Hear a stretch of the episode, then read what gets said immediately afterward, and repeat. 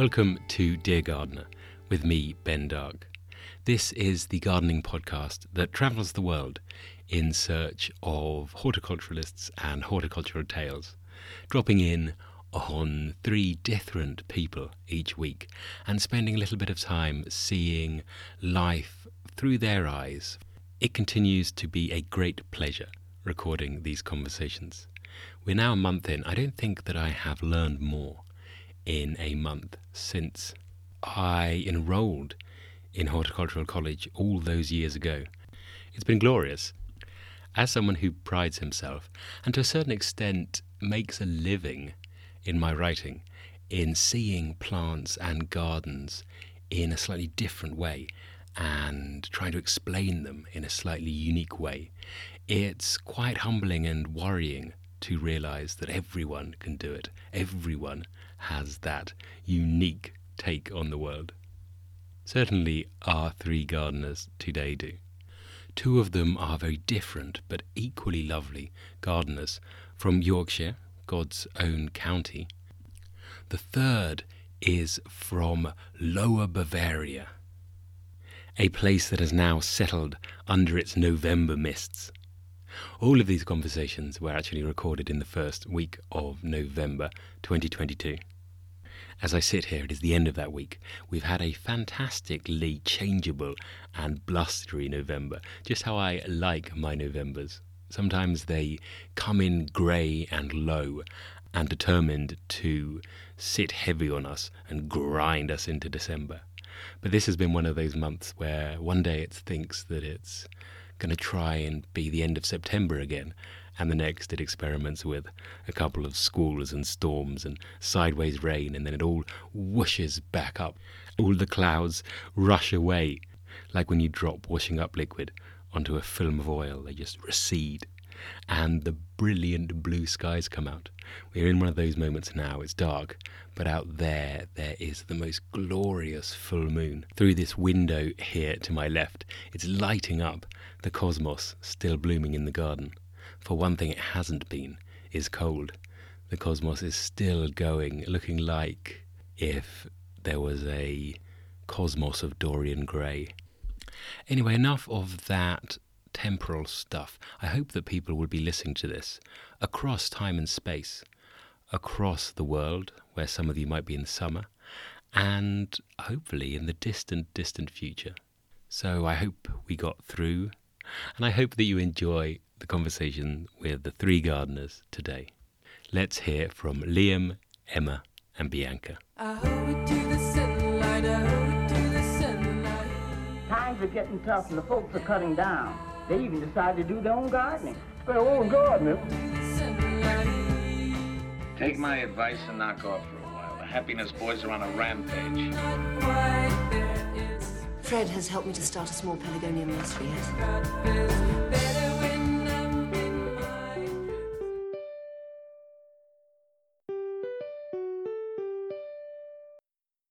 Emma, can you hear me? Hi, Ben. Nice to meet you.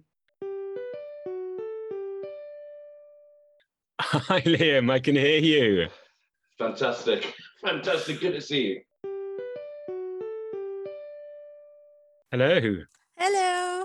Hi, Bianca. How are you? Hi, I'm fine. How are you? I'm really, really well. All the better for speaking to you. Yeah, I'm glad to see you. But I'm a bit nervous, to be honest. You don't need to be nervous. No, no, no. This is going to be really relaxed. You like talking about gardens. I like hearing about gardens. And anything that goes wrong, I'll just cut out. When we bought the house, there had a very clear structure to the garden. It had been really loved and developed. It originally was a paddock and a wood that the previous owners turned into a garden. So every hedge, every path, they put in we were really fortunate to i won't say inherit because we bought it but you know to get that garden already established. But that said i think one of the hard things with an established garden is then seeing yourself in it and you know putting your own stamp on it. We were really nervous about doing that. Whether we were being a bit sentimental i don't know we almost daren't touch some things. But then over time, you know, you kind of live with something for a bit and think, oh, I'll just change a bit of that. And so we've taken it bit by bit to put our own mark on things. We kept that legacy of what was there. It was a very formal garden. We've kept the lines of formality, but kind of over time making it our own, really. I think that's really brave. I've been thinking about it quite a lot this week. I was reading an article, one of the old Ronald Blythe articles from the very early days of Hortus, and he was telling the story about pre-war ladies, lady spinsters, who still retain their childhood patch they were given in their parents' gardens in the 1850s, and that's their garden. And you, you sister, you stay away from my patch. And how hard it is to see beyond what is there, what is your garden bit, and, and always has been, and never shall be changed. And actually coming and breaking that and saying no, we're going to we're going to start again is a lot harder than people give credit for. It really has been with some things, and some things things were really established. There was a beautiful weeping ash in the garden. It was huge and it was really picturesque, but it had ash dieback and we hung on to it and hung on to it. And I felt like I was traipsing around from doctor to doctor, hoping that somebody would say, everybody else has got it wrong. This is the cure. It's going to be okay and finally, we had the day when the arborist came and said, Look, if you don't take it down now, it's not going to be safe for me to take down and it's going to fall on somebody. And honestly, I could have wept. I felt really guilty. And then we felt miserable about it. And we went to bed and we got it the next day, and you'd never have known it had been there and the canopy of the rest of the trees sort of opened out. It was a fantastic view. It was just a new view. And I think in some ways that helped me going forward to go, it's okay. That spirea over there that's been in for 50 years isn't beloved by anybody. As I say, it's opened up that canopy and we've been able to underplant along there and just feel the space a bit as well. And I'm really guilty of trying to cram everything in. I want one of all of those. Let's have a, you know, let's have all the dahlias. It's really sometimes it's it's about the space in between, isn't it? A space to breathe with it. Tell me about the masters. You were studying creative non-fiction. Non-fiction writing. I used to be a playwright once upon a time, a long time ago, and I kind of drifted away from that. I had some terrible novels, terrible novels published by small press publishers in America, and I think the last royalty check I got about four years ago was for something like 79p, and it's like, oh, oh, come on, right? That that says it all, really. I thought that was validation enough to get a publisher and things like that. But no, I wanted to test myself properly with something a bit more systematic. Uh, so I decided to write creative nonfiction to align with a relatively newfound love of gardening. I mean, I've only been gardening for, for eight years now. So that was it, really. I just wanted to write about horticulture and write about my experiences gardening. It afforded me the chance to kind of submit work to people who know better than me and uh, to tell me whether it's absolute garbage or not. Did they tell you it's not? I hope. Pretty much, yeah. That's that's that's the um, yeah. Should hopefully will be a distinction, but I'm waiting on the last submission to be uh, marked. I'm sure it will be. What was your final submission? Your big piece. So we had to submit part of a manuscript, so about fifteen to twenty thousand words I wrote mine about a kind of memoir of the last eight years of my life. Because gardening alone is not that interesting, you know. Basically, if you're relatively middle class and from Britain, by default, you're probably going to mow alone and carve shrubs into horrible. The only the only comparison that comes to mind, I don't think I can say it on this. Um, chess piece kind of shapes. I got my first garden about eight years ago. It coincided with the birth of my daughter. We moved to a house because we lived in the center of a town. Immediately after the birth of my daughter, I saw everything as untoward and a potential threat and things like that. So we thought we'll move to the countryside. And we got a postage stamp of land with actual ground, not like paving slabs, but actual ground. So that enough is not that interesting, but it also coincided with a big mental health crash I had back then. And there's been a lot written about gardening and mental health and so on, but it really was a revelation to me. It changed my life completely. Um, it led a few years later to an adult diagnosis of autism as well, because I, I kind of threw myself into gardening so much that immediately I thought, right, I'm going to become a professional gardener. So as the gardening helped with the kind of stuff going on in my life and it helped to sort of achieve a certain clarity. I felt that the garden is a kind of autobiographical tool to kind of discover more about myself, more about what was going on. And so that was the last eight years. And I thought, well, this would be good for the submission because it ended with me. The irony is, I got a job about a year and a half ago working for the landed gentry. And his big project was to rewild his land. And he had a, a wall garden that was designed by Dan Pearson. And out of the blue, I, I got a job there. And that seemed to be a good culmination point for the book because, well, the, the imaginary book that's in my head. Where in Germany are you? It's called Lower Bavaria. That's actually between the Bavarian forest and Munich. Okay. So it's a little valley. We have three rivers. The town is called Passau. And right now it's foggy all the time because of all the humidity. So, yeah, autumn in Germany. If you're going to work and you can't even see the street, that's um, chilly feeling. But you get used to it. Like the first year when I lived here was a bit moody but then you just think okay if it's around noon the sun comes out and then the fog slowly will disappear and then it's great but yeah we have high humidity here you're not from lower bavaria oh i'm from lower bavaria ah okay but you're just not from the same misty valley no not the same misty valley but i come from the forest so it's a bit more elevated you don't have the mist lingering around all the day but i moved here to study and then i just stuck here that happens. Uh, yeah, I grew up in a small village, and when you have all the little houses, they all have their gardens. And my grandpa was the gardener in our family, and he actually built our house. And then all around the house, there's a big garden, and in the back, there's a vegetable garden. And he had this greenhouse growing tomatoes and cucumbers in and right next to it there was a huge patch of potatoes and beans. And on the compost heap we had pumpkins and zucchinis and all that. So basically I, I, played under the apple trees and i was really sad when he cut down my favorite apple tree.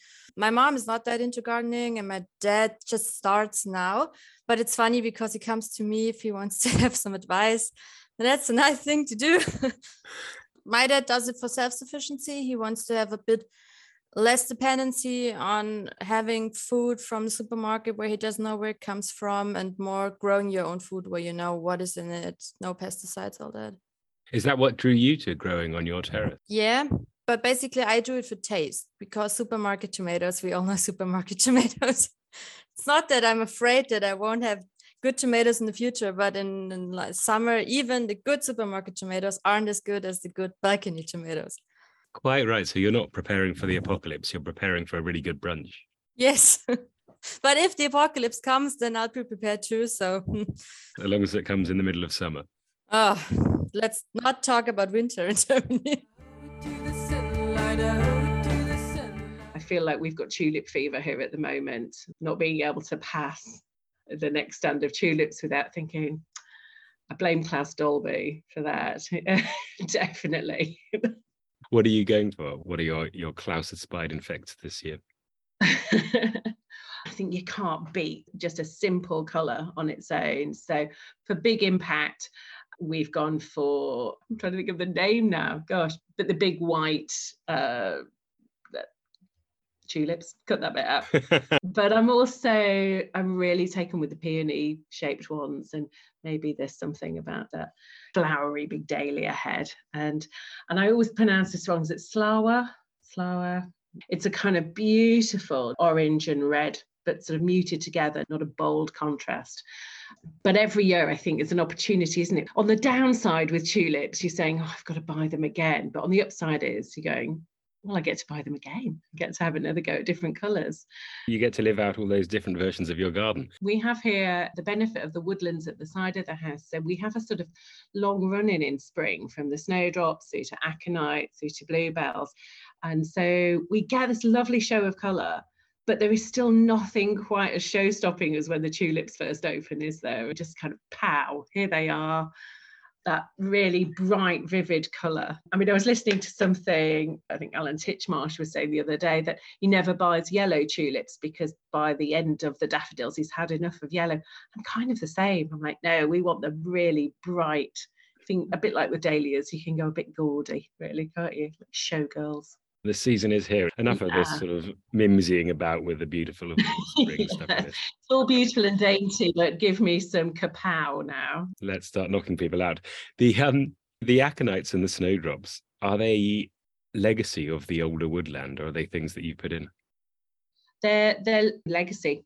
They're, they come up throughout the woodland. Uh, Now I don't know whether some of them will have been planted by the previous owner, but they've really spread throughout it, and it really is beautiful.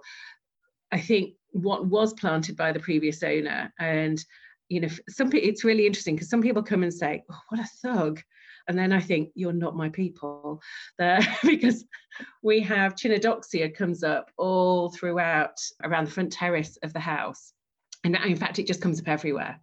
So for about three weeks of the spring, it's like a carpet of blue. It's really telling uh, when people see it and they say, they either say, gosh, that's everywhere. How do you get rid of it? or they say, wow, that's beautiful. When I see it for sale in garden centres, I, was, I feel like a millionaire. Like, I think we've got loads of that. What are you going to try next year? Are you going to be trying anything new? Yeah, I've actually made a list so I don't forget anything. Uh, yeah, next year will be heirloom tomatoes because this year I was playing a bit around with the tomatoes that were hybridized and it didn't turn out well for me. I thought they were not as productive as my heirloom varieties that I already have. And also they were prone to sicknesses and I just didn't like the thought of not being able to gather the seeds and plant them again. And Instagram brought me into the wonderful world of heirloom tomatoes. And there are so many varieties and they are so beautiful and they are have been around for hundreds of years. So they should be able to stand the German climate. That will be next year. So what are you going for? What particular heirlooms have you found? Yeah, I'm a bit, uh, I haven't really grown those big tomatoes. I had more of cherry tomatoes. And now I'm going to go a bit for the beefsteak tomatoes. And there are so pretty tomatoes like the ananas varieties that are just so brilliant. And some they look like pumpkins and it's just amazing. And also the dark varieties, you have all those black beauties and they are just turning out so nicely. And I think they look a bit gothic. And it's really, I, I haven't had the flavors yet, but I heard they taste amazing too. Well, it's going to be a shame to eat them when they look so pretty. Yeah, well, but with a nice burrata and some basil on top, I'm sure they look pretty sliced up too. and also, um, yeah, giving away tomatoes. If you have as many tomato plants as I have, and this year I grew 16 varieties. And if you get a lot of tomatoes and you're sick of eating your own tomatoes and you're giving them away, it's always nice to give them a nice basket full of colorful tomatoes that the other person can enjoy as well. So yeah. I had a muddy patch of land and no idea what I was doing. And a very kindly landscaper came around because I said, I want this sorting out, it's too muddy.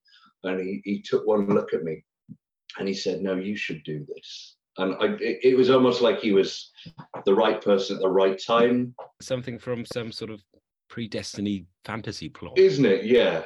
I turned my back, turned round, and he disappeared. No, he he, he got in a Citroen Berlingo and left. so it's some kind of gatekeeper for my future. But no, the main body of the book is what I believe gardens are. I think there's a gap for gardeners to talk about what gardening actually means to them. There's two ways that I think about gardening. Probably one more so because of my uh, sort of recent work with rewilding and this idea that with a bit of assistance, you let the land reclaim itself.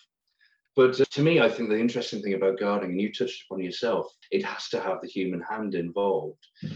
It's almost like the Jungian, the shadow self and the self, and there's this negotiation between the two. I think that there's some Venn diagram somewhere where the chaos and the kind of unruly, what the hell is going on in nature, that we've always as a species tried to fight and control. And then you've got the order of human culture, you know, we, we arrange things and order things in this Venn diagram, there's this meeting point where the garden exists, where the human hand starts to try and tidy up a bit of nature, and nature sometimes gets in, and then human beings start to tidy up. And you could look back to the big so the French Renaissance gardens, where you can see that the, the Venn diagram is skewed far too much towards people, and you can dominate nature as far as the eye can see. And you've got all these little cones of clipped yew and box lining these big parades. And then you've got modern gardens, which are still gardens, but the Venn diagram has shifted the other way. A garden you can look at and you can see how a person is integrated with the natural world, and possibly even whether they've opened up to things within themselves, you know, letting things go, getting in touch with something a bit more primal by taking a look at the gardens. I think it's fascinating to watch what people do. When did you move in? You came in in 2000 and we moved in in 2018 we looked around the house together actually with my sister-in-law we bought the house as a family to really allow us to buy such a big garden we're both really keen gardeners. She and I looked around the garden while my husband was probably looking at the house thinking the roof needs doing, the electrics need doing. And we were just almost in tears going, oh, look at look at the compost space, look at the garden. How fantastic. So your sister-in-law live there with you? Some of the time she lives in london as well. So we live here in garden here full time. And as i say she's between london and she works globally as well. So it's somewhere where she can come to in the country as well. So yeah but as i say we have a real shared passion for gardening and it's allowed us to garden the sort of garden we wanted to garden. Yeah. I think that's the most so. wonderful setup. It works perfectly for well, particularly for her. It sounds so so great to have a life in the city and the globe, and then be able to come back to the beautiful part of Yorkshire and the and well, the you hear of people buying a house to share uh, together, don't you? Well, we we we basically bought a garden to share with a house attached. do your styles align fairly closely, or do you have battles over the yellow tulips or not? I think we're pretty aligned, and that's helped enormously. That could be a nightmare. And we had a lot of discussions about this before we went into the setup.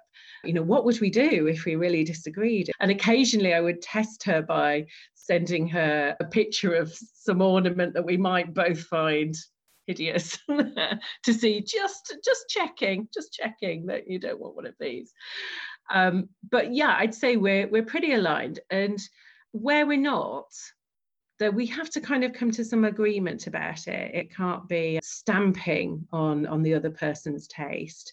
I'm of the mindset of never say never. Things that I declared hideous 10 years ago, I now love.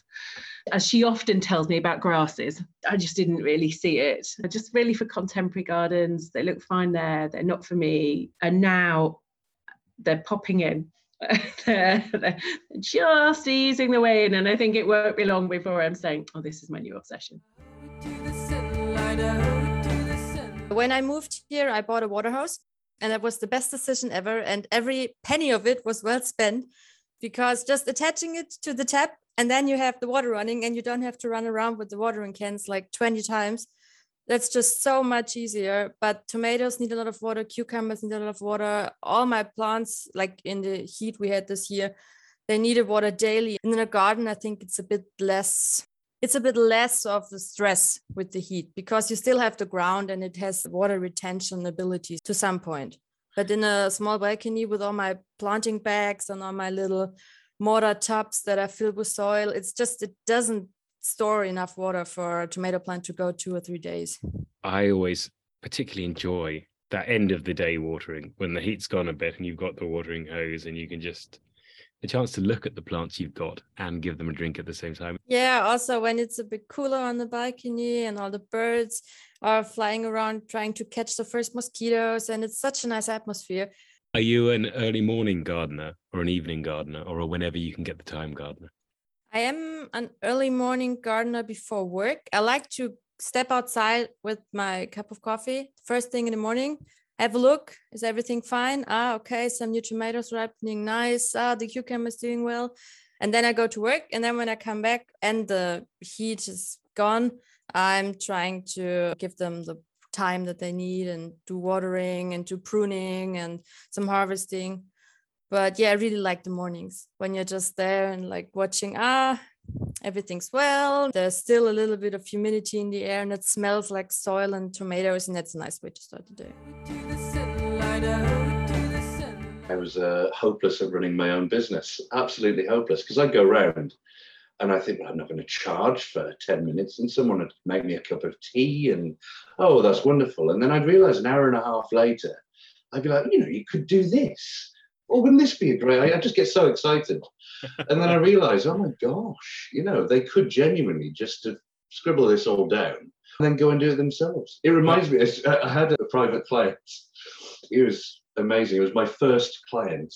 And one day we had this terrible drainage issue. I was doing a bit of design and build. I was going to help him build this garden. I thought, well, you know, it's my first one. I'm going to learn on the job. I'll charge him a ridiculously low amount. And it'll only take 10 weeks. I was confident in that. 20 weeks later, because the, he just kept changing his mind on things. There's a drainage issue. So he called out a draining specialist and he said, I want you there, Liam. I want you there just to make sure that he's not going to rip me off. And so the guy said, right, okay, yeah, this is what we do. We need about three guys round. We probably need a mini digger, but we need to sort of excavate a channel. And I, was like, okay, yeah, it all seems very above board. And uh, the guy left. And the client said, right, that's what we're doing today. I'm not paying that. We're doing it ourselves. And it's like, it's a drainage contractor. And I had this awful day of going around B&Q trying to tell this guy, you can't scrimp on this stuff. You can't scrimp on this stuff. He's like, what's wrong with shower piping? It's much cheaper than land, you know, the, the perforated pipe. It's like, oh dear God. I mean, the whole the whole project. It was wonderful. It was amazing. We got a decent garden out of it at all. It was really beautiful by the end. I mean, genuinely beautiful. The planting was a bit eclectic because he came plant shopping with me, and we, we, you know, the designer in me wanted great drifts of things. We came away. We I managed to get him to go to three of one thing just to kind of give a bit of rhythm. But he was just like one of those and a trachycarpus. Let's have a palm tree. I mean, God, one of his ideas was uh, could we possibly have a circular patio that rose up out of the ground on hydraulics and that would become a table? I said, what's wrong with a little bistro set? You know, what's wrong with that?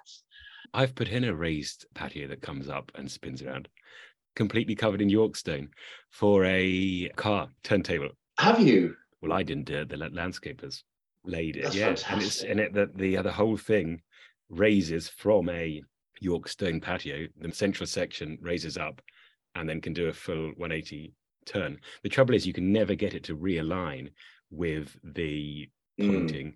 On the existing York stone. So actually, Yeah. it doesn't create quite the effect. Always, you get this one of these almost magic eye pictures where you look at a patio and realize, why on earth does everything break in this circle? Can I can I Yeah. not see something until you see it raise up? But anyway, that's that's a, that's another description. My, my issue wasn't really the idea, although I did have practical issues of where are the chairs in this and do they rise up or do you have to bring chairs out and slide them under the patio? But more that his entire budget was three grand. He was a wonderful fantasist, but he was, I think it was great. First client, everything is there to test you. The structure of your garden is given by a lot of hedging. Is that correct? It is. So we have uh, a lot of beech hedging. And when we moved in here, gosh, it was phenomenally tall. I'm trying to think sort of around about, I'm rubbish with with measurements. Person and a half, two persons tall. Easily, easily two persons tall. I think we had about 10 foot cut off it, and it's still a good person and a half tall, two persons tall. One of the difficult things with the garden has been getting people in to do jobs because they would come and look and just say, oh, it's too big, uh, it's too high, you can't do that. I'm really fortunate in that I have a lovely lady in the village, Lynn, who comes and helps me in the garden. And when she came to look around it, the driveway, as you come into the garden, you don't see the back of the garden. And a lot of the garden reveals itself through different rooms and, and around the hedges. And, and she sort of always teases me now that when I met her, uh, I sort of said, please don't be scared. don't be scared of it. I'm going to take you around the corner and show you the garden. Don't be scared. Don't think of it as one big garden to garden. It's just lots of little gardens that we garden a bit at a time.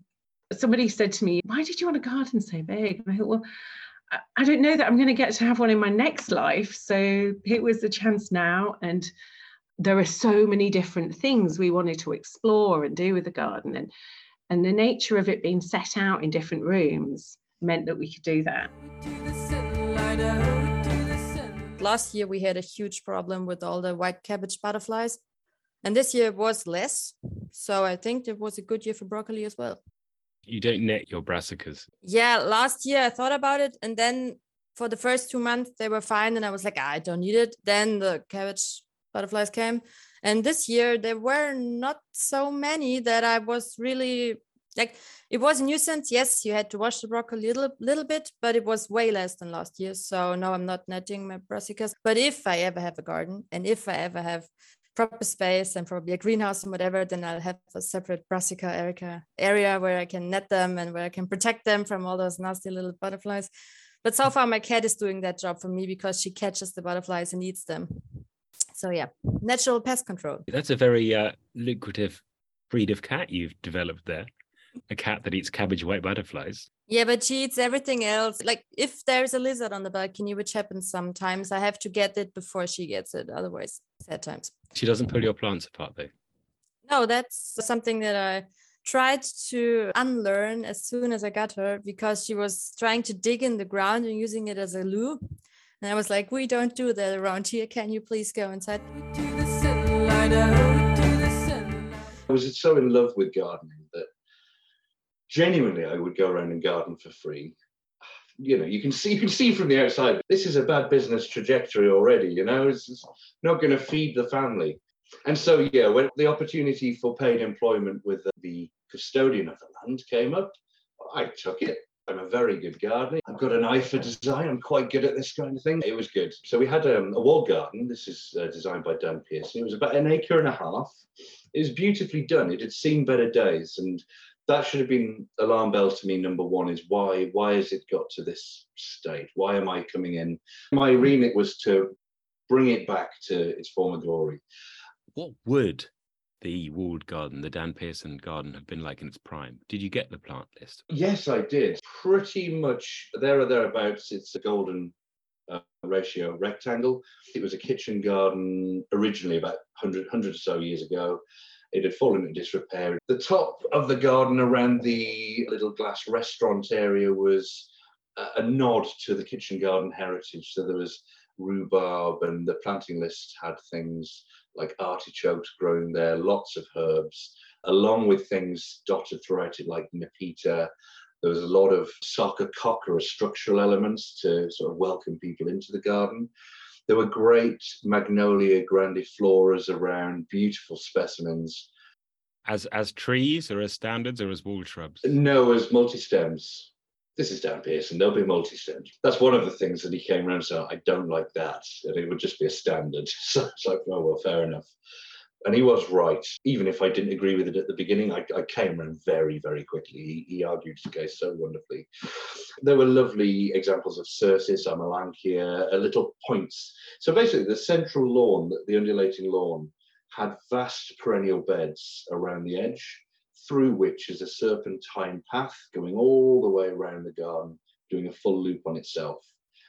And through these perennial beds and across these serpentine paths, this regiment of beautifully orchard yew hedges, good 15 feet high, would come across in these kind of horizontals that broke up the eye line as you look through.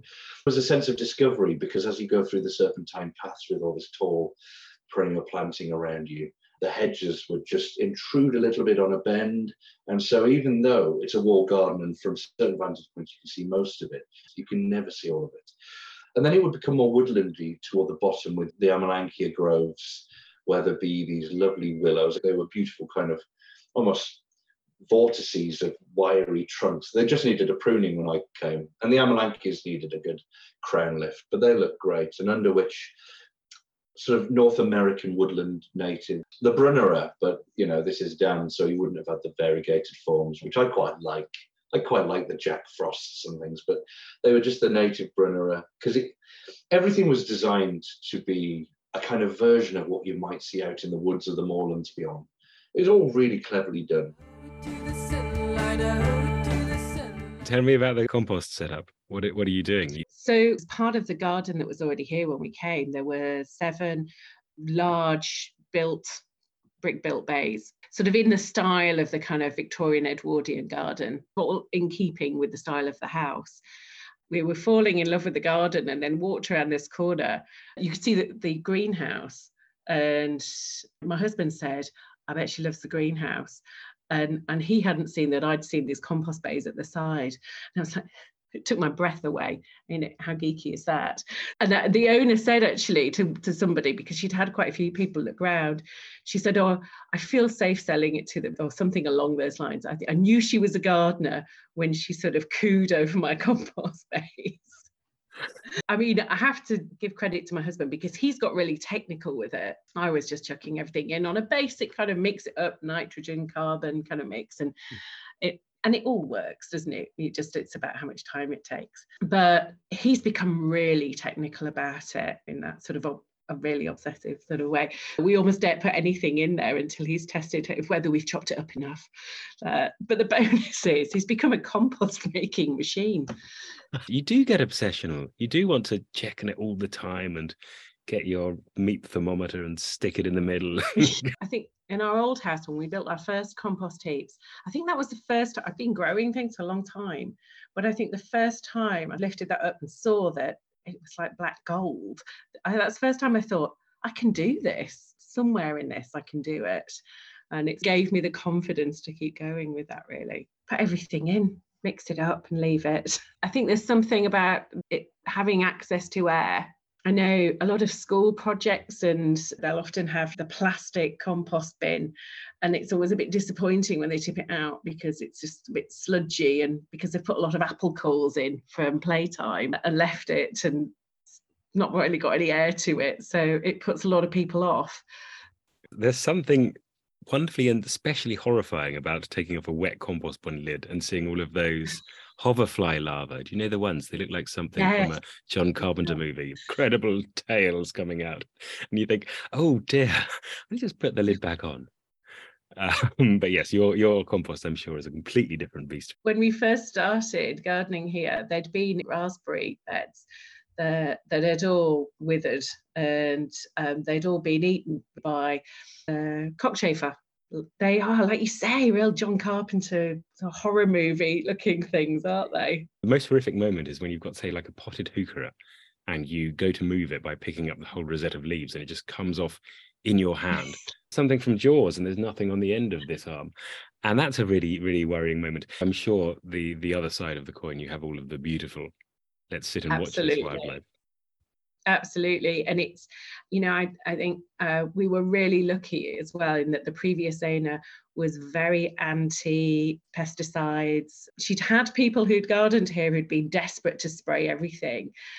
I think she'd driven them mad by saying no and, and i'm so glad she did because the the garden we came into and we've maintained it that way has really been just thriving with wildlife.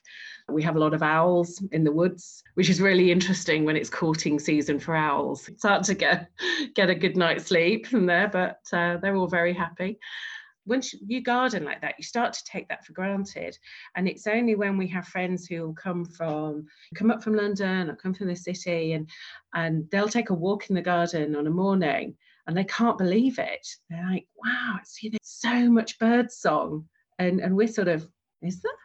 Uh, oh, oh no, you should hear this. It's always, oh, you should have heard it last week. Uh, you should have heard the owls when they were here.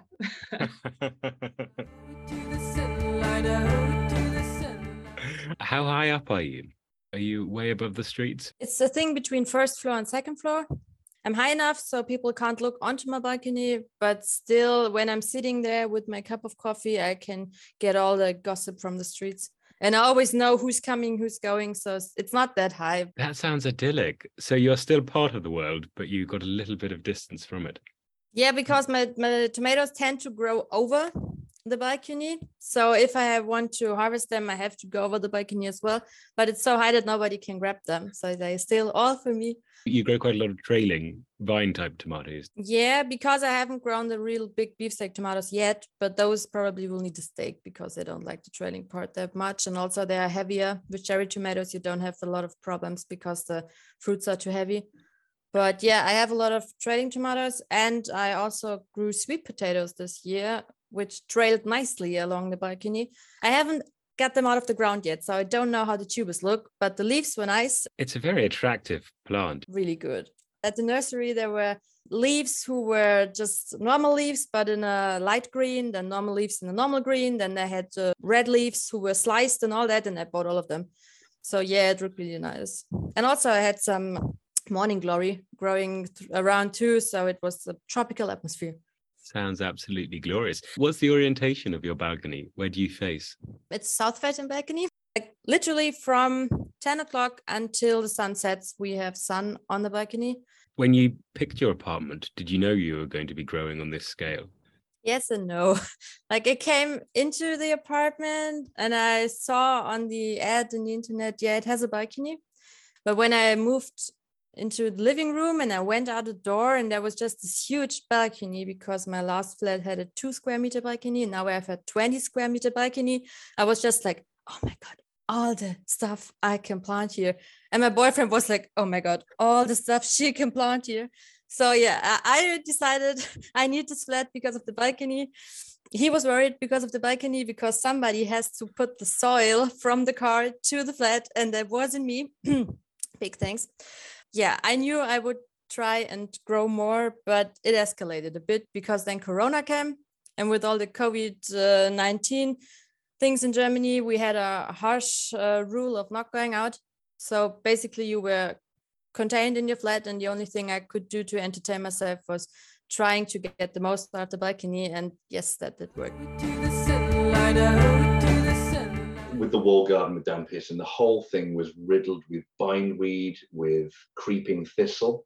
It was like a gardener's nightmare stuff. Anyway, the day came, Dan came, which made my day, made my year. I, I was running around after him like a little puppy, listening to everything he had to say, and he was wonderful. I thought, never meet your heroes. My, my big fear the night before is he would be an, an utter bastard to me. You know, he'd be awful, but he was one of the wonderful people. He was lovely. And he came around and he said, Well, unfortunately, we probably need to treat this with some glyphosate. And the custodian's like, Not happening, not happening.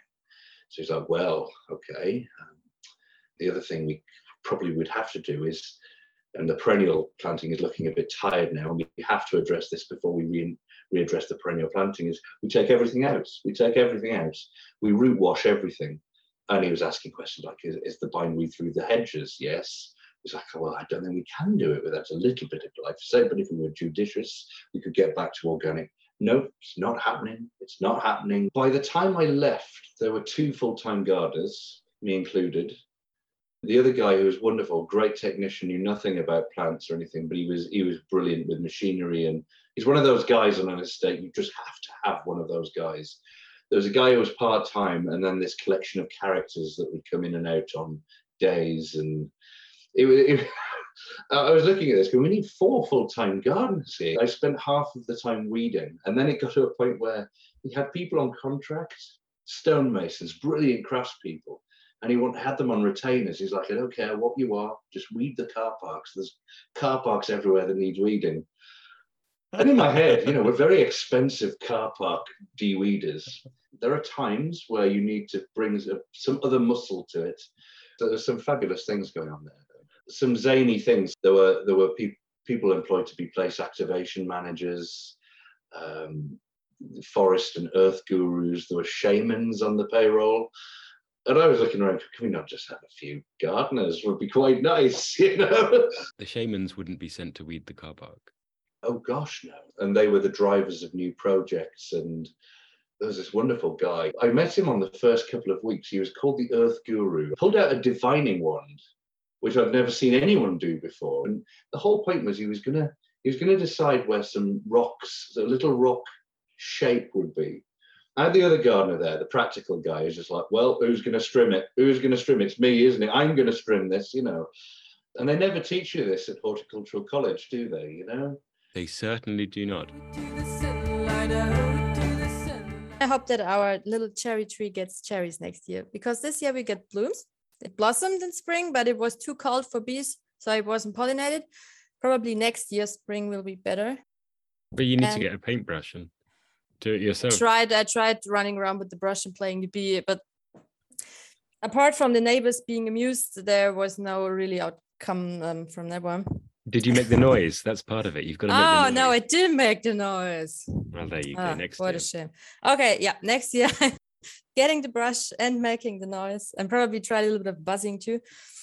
Like I really do that with the tomatoes. There's this this thing that when you just like wiggle around the tomato blossoms, then somehow it gets pollinated because it thinks you're um um a bumblebee.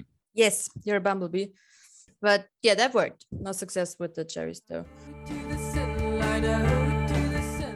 We're putting in a formal pond uh, to one side and a wildlife pond uh, as well. So um, we're sort of hopefully this is sort of one of the last big structural things that we're doing and actually this is probably the first big structural thing that we're doing that feels like a really big change to the imprint of the garden to, sorry to the footprint of the garden i will say we've worked throughout this and it's the first time i've ever done this we worked with a garden designer throughout this process and that's been absolutely invaluable. Not doing that would have been like building a house without an architect, really.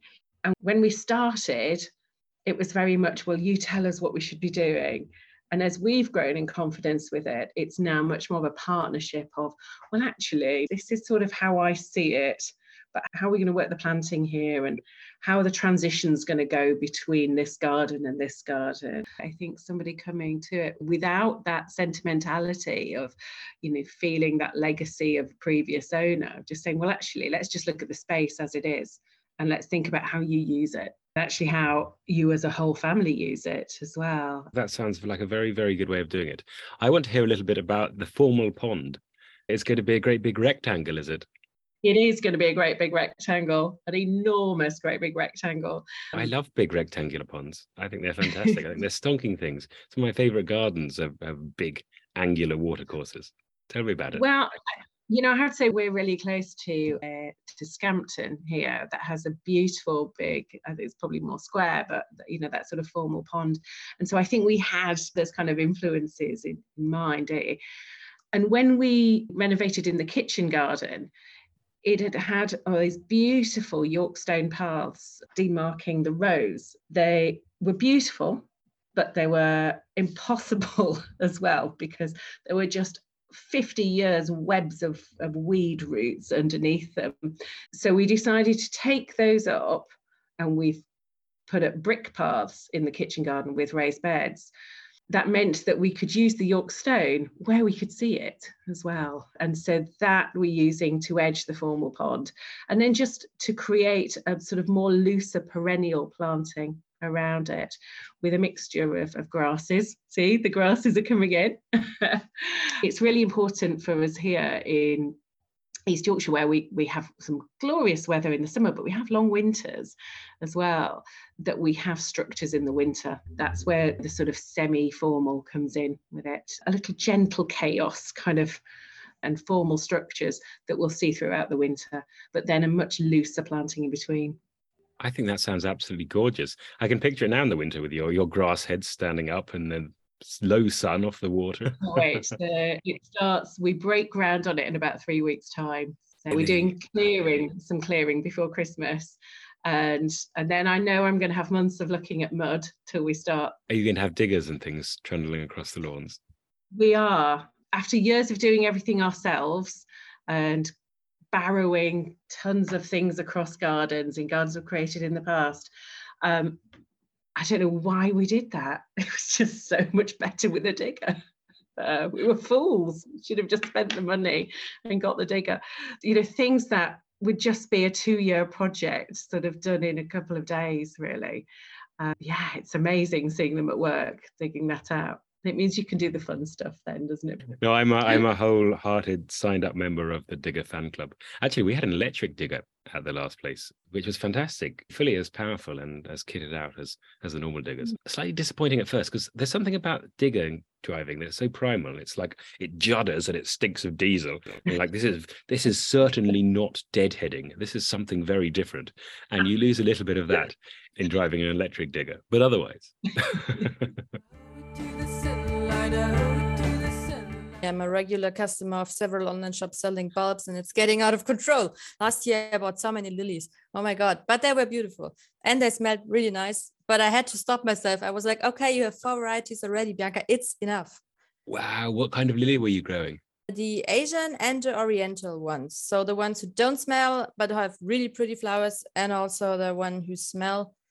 And the nicest variety, oh, I can't remember the name, but they had huge white flowers and they smelled so divine. Like in the evening, when you sat in the back, it was just amazing.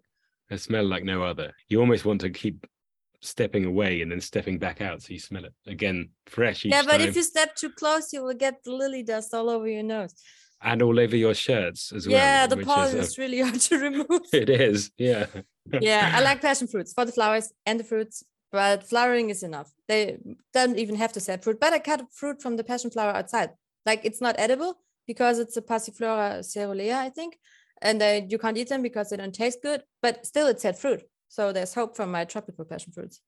Definitely, there definitely is. I think even the inedible ones, they're attractive to look at. They have yep. that lovely sort of eggy shape, and it's nice. Yeah, and it's still on the it's still on the vine, so it's it's just eggy and orange, and it looks nice. You grow up the wall of the house as well as just on the terrace of the balcony. Yeah, up the wall, down the wall. Like my neighbor below me once said, "Oh, Bianca, the prettiest thing on my balcony is the sweet potato vine growing down from yours." So yeah. You're doing a service.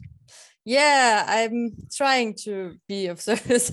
I, I taught her how to grow plants and she's slowly getting into it. So she's just like the plants are surviving and it's good. And probably not next year she'll put a little bit of more time and then the plants will be even better. But for now, she looks at my sweet potato vine and is very glad that I'm a neighbor, giving her free plants to look. You've gone back to teaching, I understand, but you're gardening for yourself still?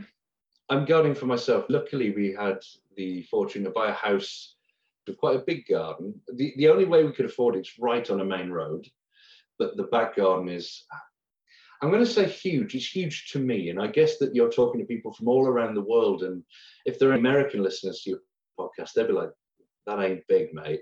That ain't big. It's big to me. It's it's nearly a quarter of an acre, but all of it's a slope and yeah, that's how I could afford it. Really, we've been here for about a year and a half. It's roughly planted up, but um, it's been getting to know what's there. It's getting to know the trees and the shrubs. Some there's some lovely specimens, and it's just getting them to a lovely shape and figuring out what to do with this this slope. I built a deck that juts out right in the center of the garden. It juts out, and beyond there's no houses at the back, so it it looks out onto a nature reserve and fields and woodland beyond because it's so steep, the deck juts out at such an angle. You're raised up above half of the garden, and and you feel you're on a cliff top looking out there. Yeah, no balustrade. I'm not. You know, I've just told my daughter don't run off the edge. I tell that to the guests as well. You know, don't get too drunk down there. You'll end up crushing my plants, which I don't need to do. and um, and it's very dark at the bottom of the garden, very hot and light and sunny at the top. It's south facing, so at the bottom we're doing a woodland garden we put in a lot of liriope and I've tried to buy as much cyclamen hederifolium as I can get my hands on. I love things like Galium odoratum. I don't know if you've ever used sweet woodruff. Yeah, yeah, you use it all the time as edging for woodland paths because it runs right up to the edge of the path very, very effectively. Smells lovely. Yeah, makes a good carpet. And you never uh, get rid of that when you get it in, but it's so easy to manage. Uh, we had a hosta collection from the previous house, so they've got in the ground, and now I'm just googling garlic wash and things like. Because I do, I love a hosta. What are your plans for the hotter area?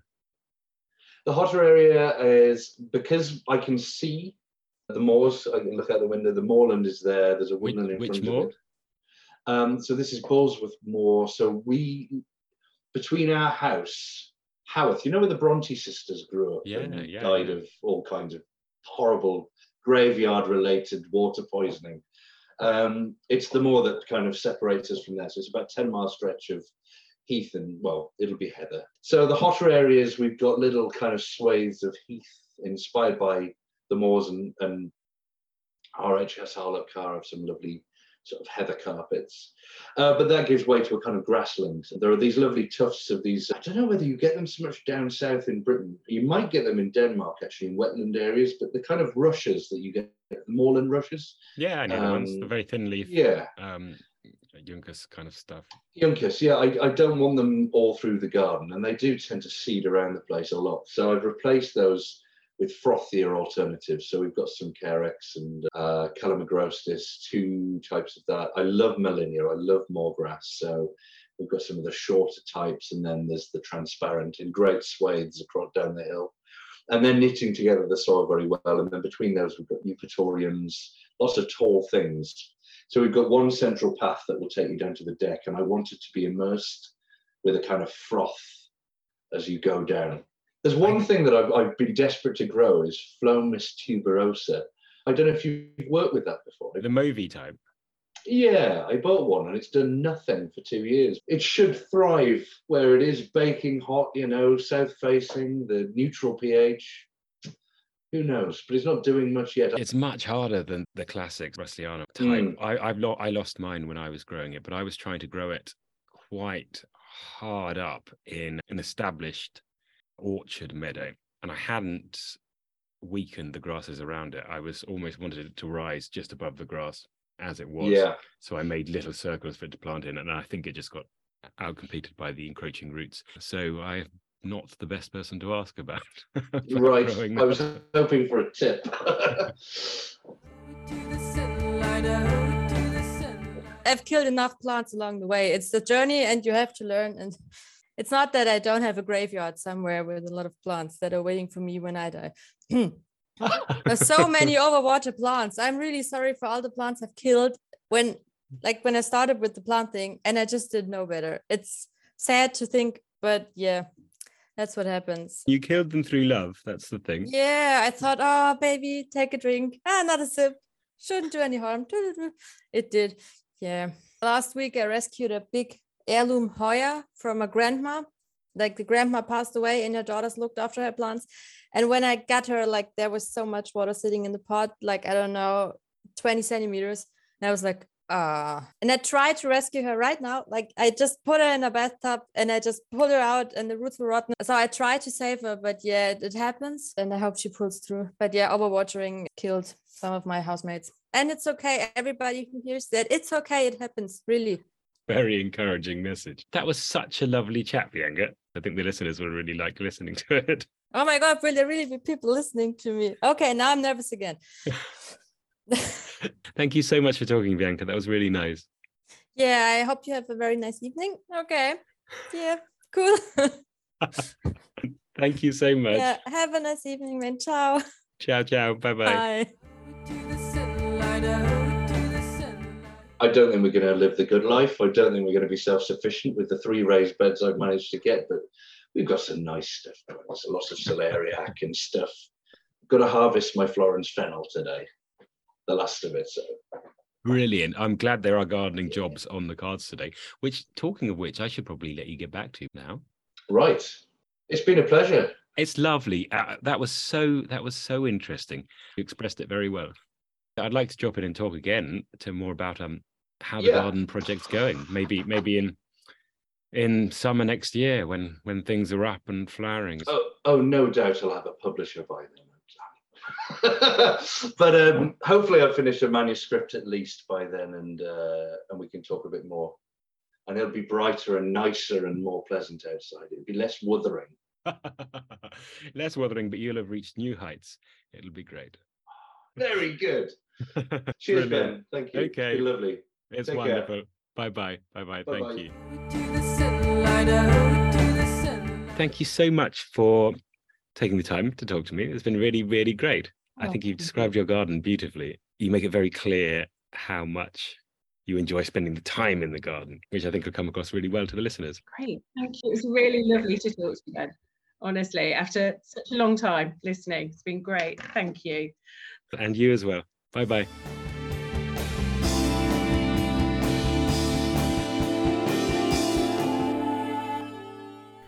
Thank you to Emma, Bianca, and Liam for talking to me today. I would certainly like to talk to each of them again so we can keep ears alert for that.